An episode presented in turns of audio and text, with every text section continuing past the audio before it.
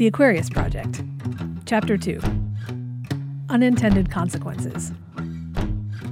Around 1:30 in the morning on February 6, 2017, a police car was creeping along the street near an apartment complex in a Chicago suburb. It was me, and the parked cars, and uh, empty houses around me. That's Jim Dexter. I'm a police officer with the Village of Lisle. It had been a quiet night so far. Clear skies, no drunk drivers, long silences punctuated by the soft buzzing of a streetlight or the clink of a chain against a flagpole. But you know what that means. Quiet nights never stay quiet for long. So far, the most pressing public safety issue was overnight parking without a permit. I had just ran a license plate, looked at the screen to see if it was on the list, and looked up. I was facing dead at it. Bright green flash. It looked like almost like if you were to suddenly crack like one of the chem lights and then just throw it across a dark room. Jim's squad car is equipped with a dash cam. It's always recording, but it's not always saving the recordings. It starts saving automatically if you turn on your red and blue flashing lights, or you can start it yourself by pushing a button, which saves a clip of whatever happened in the previous minute. As soon as he saw the flash, Jim pushed the button. Immediately on our local channel on radio, everybody in my shift started talking about it because everybody had at least seen some form of it, whether it was just the sky lighting up or a streak of it itself. Everybody was curious as to what it was. Jim went back to the station to get a better look at the video on a bigger screen. On Facebook, he and his colleagues found reports of a strange thing in the sky from eyewitnesses across a huge area and a post from the Chicago branch of the National Weather Service. And they asked if anybody had uh, any video. So I sent them the clip over, and a little bit later they called me back and said, "Yeah, yeah, that's yeah, that's a meteor." Jim didn't realize it, but with the push of a button, he had transported himself to the center of a great cosmic mystery that humans have only recently begun to understand. The connection between what we see in the sky and what happens here on Earth, and what it can tell us about how our planet got here.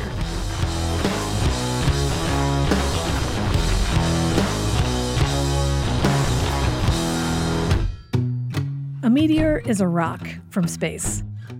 But it's only called a meteor when it's in Earth's atmosphere, putting on a light show. Before it gets to the atmosphere, while it's still out in space, it's called an asteroid. And after the pieces hit the ground here on Earth, we start calling them meteorites. Why do we call space rocks by so many different names? Well, for a long time, people thought they were different things because they looked really different. A meteorite looked like a weird rock, a meteor looked like a big fireball in the sky, and an asteroid looked like a tiny, distant point of light, almost like a star. In the last couple of centuries, astronomers made the connection and worked out the broad outlines of the story from the asteroid belt to Earth's atmosphere to the ground. But when they look at a particular rock, they can't tell us much more than that. In all but a handful of cases, if you gave a meteorite to the world's smartest meteorite expert, they wouldn't be able to tell you precisely where it came from. If you want to know exactly where a meteorite came from, you need a lot more than math.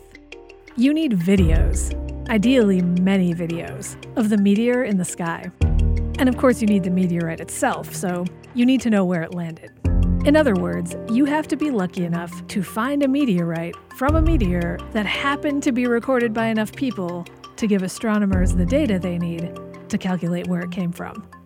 So far, in the entire history of astronomy, this has happened only 27 times. And it's never happened when the meteor in question crashed into deep water, like our meteor. And that's how Jim ended up here, at the center of this mystery, with the Aquarius Project, the Adler Planetarium's scrappy band of underwater meteorite hunters. The team is hoping to write a detailed life story of our meteor with the help of two scientists named Mark. One who can tell us where it came from, and another who can tell us where it landed. The first Mark works at the Adler. He studies space rocks. Hi, uh, I'm Mark Hammergren. I'm an astronomer at the Adler Planetarium. Remember that fateful email chain that spawned the Aquarius Project?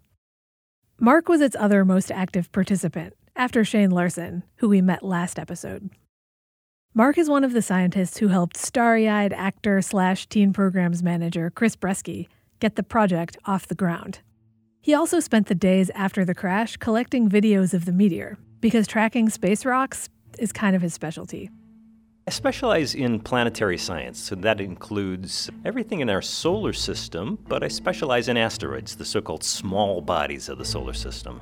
Mark has been fascinated with space, and space rocks in particular, ever since he was a kid, watching NASA's Apollo missions play out on TV and reading science fiction stories. One of his favorite sci fi authors, Larry Niven, imagined a spacefaring future where asteroid miners could make a fortune selling precious space metals. Those stories pulled Mark's imagination all the way out to a space rock gold mine called the Asteroid Belt. Yeah, so the asteroid belt, or well, properly termed the main asteroid belt between uh, Mars and Jupiter, is the home of uh, millions and millions of asteroids. The asteroid belt's orbit cuts between Mars's orbit and Jupiter's orbit around our sun. If you think of an orbit like a lane on a racetrack with the sun at the center, each of the planets is in its own lane. And then there's this other lane where the asteroids are. That's the asteroid belt. Every so often, one of the millions upon millions of asteroids in the asteroid belt drifts a little too close to Jupiter and Jupiter's gravity is so strong that it yanks the asteroid out of the asteroid belt and sets it on a new orbital path. Years pass. Decades, centuries, millennia. Earth and the asteroid continue to revolve around our sun, each on its own orbit, for millions of years, until one day their paths finally cross. A meteor screams through Earth's atmosphere, raining meteorites on whatever or whoever is in its path. There are two recorded cases of people who were actually hit by meteorites. A woman in Alabama hit on a ricochet in her living room, and a, a little boy who was hit on the top of his head by a little tiny fragment of a meteorite that slowed down through the leaves of a banana tree. Don't worry, he lived to tell the tale. Yeah, he was fine. Got his picture on the cover of uh, Meteoritics magazine. By the time Mark saw Jim's dashcam video on the local news, he had already been scouring the internet for videos of the meteor and rejecting ones he determined were fake. Mark could tell right away that Jim's video was the real deal, so he called the Lisle Police Department to ask if they'd put him in touch. Jim was out of the office, dodging obstacles and mission impossibling around corners at SWAT training, so Mark had to wait a few days to get his hands on the footage. It was well worth the wait. Just a few decades ago, before there were cameras everywhere, calculating precisely where a meteor came from was a lot harder. You could track eyewitness reports like the ones the American Meteor Society collects, but that would get you a rough estimate at best.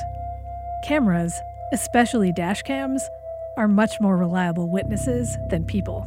If you see a bright one, especially close to the horizon, because those can be seen for longer distances, you're seeing it hundreds of miles away. So, cars for over an entire region, if they happen to be pointing in the right direction, they'll capture these videos. And that can all be triangulated.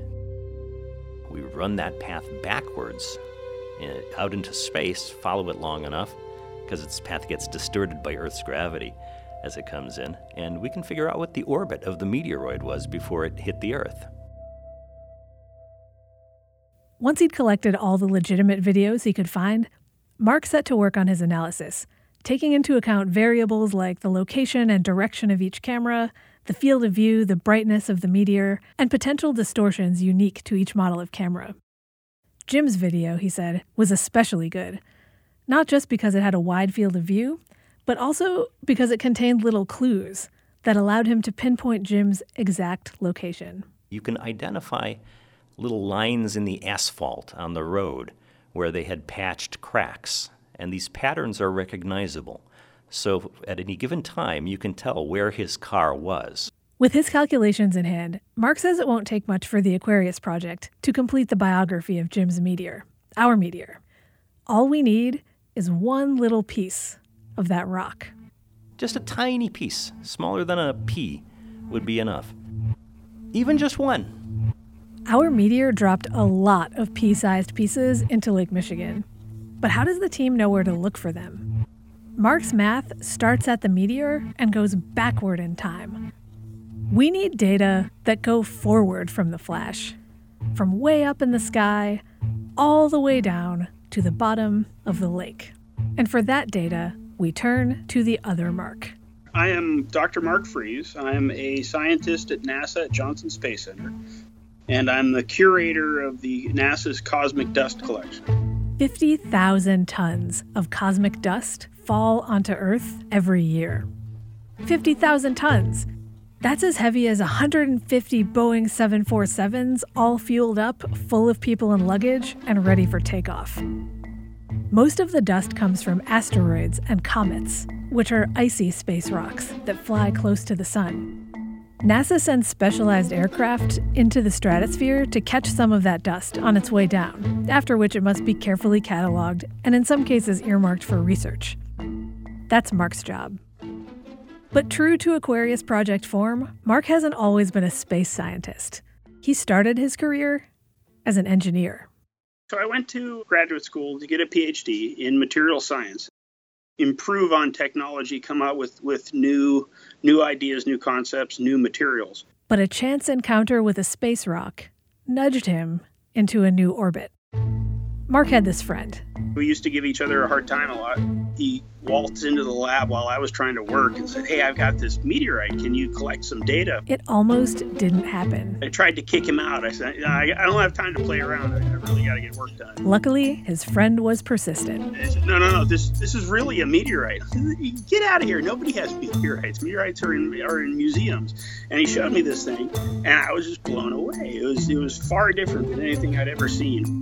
Mark's friend handed him a piece of the Portales Valley meteorite. It looked like a handful of dark, jagged stones suspended in shiny, silvery metal. Mark was entranced. How could a thing like this exist in nature? Where had it come from? How had it formed? Once the mystery had taken hold of his imagination, Mark set out to learn everything he could about space rocks. These days, in addition to being NASA's resident cosmic dust expert, Mark is also the guy who figured out exactly where in Lake Michigan our meteor crashed. And the reason he was able to do it isn't that he learned about it in a book or in graduate school or that some senior person at NASA taught him how. It's because he has a brother who's a meteorologist, the weather kind. My brother is a career meteorologist. He was in the Air Force and uh, we were just joking around one day over beers over you know what what is it about whatever you know our genetic makeup that we both have apparently some gene for fascination with things that fall from the sky the conversation was veering into a no holds barred brother off about whose job was easier and who had the rightful claim on the word meteor when they realized their jobs had something important in common. You know, there's no reason why, if we're talking about falling things, you know, that uh, weather radars that he uses to look at falling rain and hail and sleet shouldn't. There's no reason why they shouldn't pick up falling stones. English borrows the word meteor from an old Greek word that referred to anything up in the atmosphere. Everything from a light rain shower to a giant green fireball. That's why we call weather experts meteorologists. Weather radars are perfect for picking up meteor falls, not only because they're designed to measure things that fall from the sky, but also because, unlike cameras, they cover pretty much everywhere, and they're always recording data. You may have seen one, you know, driving around on the highways or around the country at some point. They're large white domes with a inside that dome there's a radar spinning away and it, it's radar spins 24 hours a day seven days a week all year round and even in radar data it turns out meteors know how to make an entrance it appears out of nowhere literally in the middle of, of a clear sky with no other weather around you know this must be it the key difference between meteors and other stuff a radar might pick up in a mostly clear sky is that they appear at high altitudes and work their way down through the lower altitudes until they crash. Nothing that isn't weather related rushes toward the ground like that. As opposed to you know clouds. They move horizontally. Uh, even birds and, and insects and such all move horizontally. Something that falls vertically in radar data is is is quite unusual. The pattern is so distinctive that Mark has been able to spot meteor falls over the United States and Canada in weather records dating back to the late 90s. To date, uh, we've found uh, two dozen meteorite falls for which meteorites have been recovered. And we've got another another dozen or so on top of that that for one reason or another haven't been recovered. And one of those is the Lake Michigan meteorite fall that uh, the Aquarius project is after. Scientific instruments, creative problem solving, and a little luck have gotten us this far. But the future of meteorite hunting might depend less on scientists like Mark and Mark, and more on people like you. You can report a meteor to the American Meteor Society if you see one, or, if you're lucky, you can capture one on video and share it.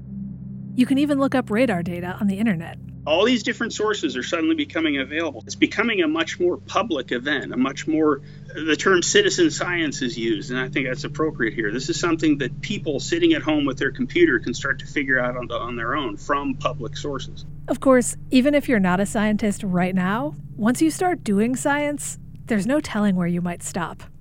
Mark can attest. If anyone had ever put a meteorite in my hand when I was I don't know, in high school and said, "Hey, you could try to help figure this out." I think that would have that would have made a big impression. That exact thing happened to Chris Bresky, except he was in middle school at the time. And the awe-inspiring prehistoric object somebody put in his hand was a different kind of rock. I loved dinosaurs. You remember Chris, the Aquarius Project leader and Adler Planetarium teen wrangler?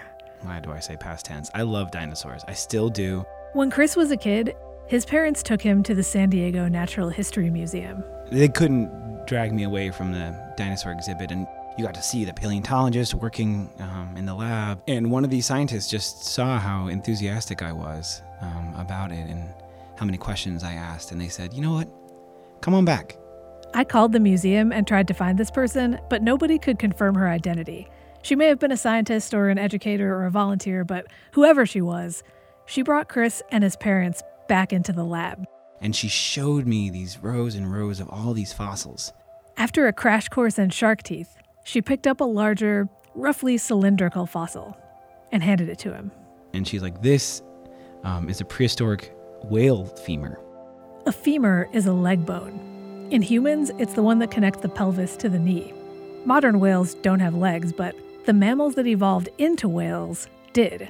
As those legs became less useful over many generations, the bones that made them up got smaller and smaller and eventually disappeared. The science educator person explained all this to Chris and impressed on him that it took millions of years for those ancient proto whales to lose their legs. And this chunk of petrified bone was there a single link in the mind bendingly long chain of events that made up the 3.8 billion year history of life on Earth. It took me there, and this human being took the time to tell me the story and brought me into it. And then she said, Keep it, take it with you. And I still have it to this day. I had a lot of questions for this lady, did she give away fossils to all the kids? Or was there something about Chris that made her want to bend her own rules? Did she even remember Chris? How did she end up working in a science museum in the 90s? But it's probably just as well that I couldn't find her. When she took the time to stoke Chris's curiosity, she gave him a great gift. She's a permanent fixture in his story, a link in the chain of events that brought us all here to the Aquarius Project. But it's not just her. All of us are characters in other people's lives. And everyone we meet has the potential to set our own stories on a new trajectory. Nobody understood this better than the Aquarius Project's very own SWAT certified suburban police officer and dash cameraman, Jim Dexter. When I talked to Jim about his part in the project, he seemed reluctant to take any credit for it. All he had done was push a button. I just happened to be in a perfect, unobstructed angle to it. It was just pure coincidence that I happened to be in the exact spot that I was in in order to capture the full event. But I think by the end of our conversation, he was beginning to realize that he really had brought something important to the project. It wasn't just that he was in the right place at the right time, it was everything he did before that. Becoming a police officer, working the night shift, having the presence of mind to push that button and create a permanent record of what he'd seen. Learning to think quickly and think ahead, and think about how your actions, however insignificant they may feel at the time, matter we have these daily interactions with people, and we never really know how our interactions are going to change the path of someone's life. We never really find out that after information. Just something as simple as, you know, waving to a kid in a restaurant can have the, that unintended consequence. And so for me, the unintended consequence of hitting record to capture this cool green globe glowing in the sky, and then the opportunity that it has given the educational opportunities that are now being afforded, you know, to these high school students, um, to the professionals in that field, it's it's awesome. If the Aquarius Project can recover even one little meteorite, they'll be able to say this rock came from that spot in the asteroid belt. And studying the composition of the rock will help scientists understand something about the conditions that led to the formation of our solar system, our planet, us. I don't think that I've really been able to fully express how I feel about it yet, um, just because I, I, still don't quite understand how just simply hitting record um, was able to to kick all of this off um, and, and, allow you guys to do what you're doing. I, I just think I think it's awesome. The Aquarius Project and the scientific community as a whole needs Jim because of who he is. It needs kids who love science fiction and dinosaurs, brothers who tease each other, and people who think about how their actions might affect their community. There's no way of knowing where the next flash of insight will appear or who will hold the next crucial piece of the puzzle. Maybe it's an artist, or an office manager, or a teacher, or a dishwasher. Maybe it's you.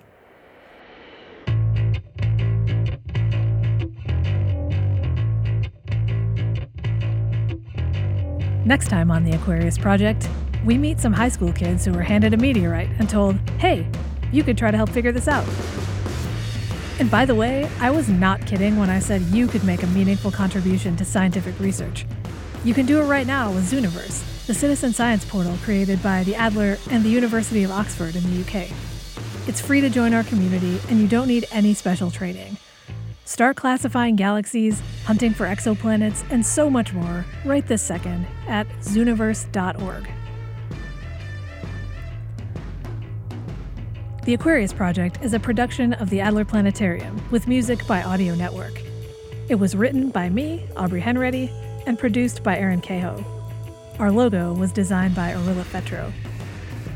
Special thanks to Jim Dexter, Mark Hammergren, Mark Fries, and Chris Bresky.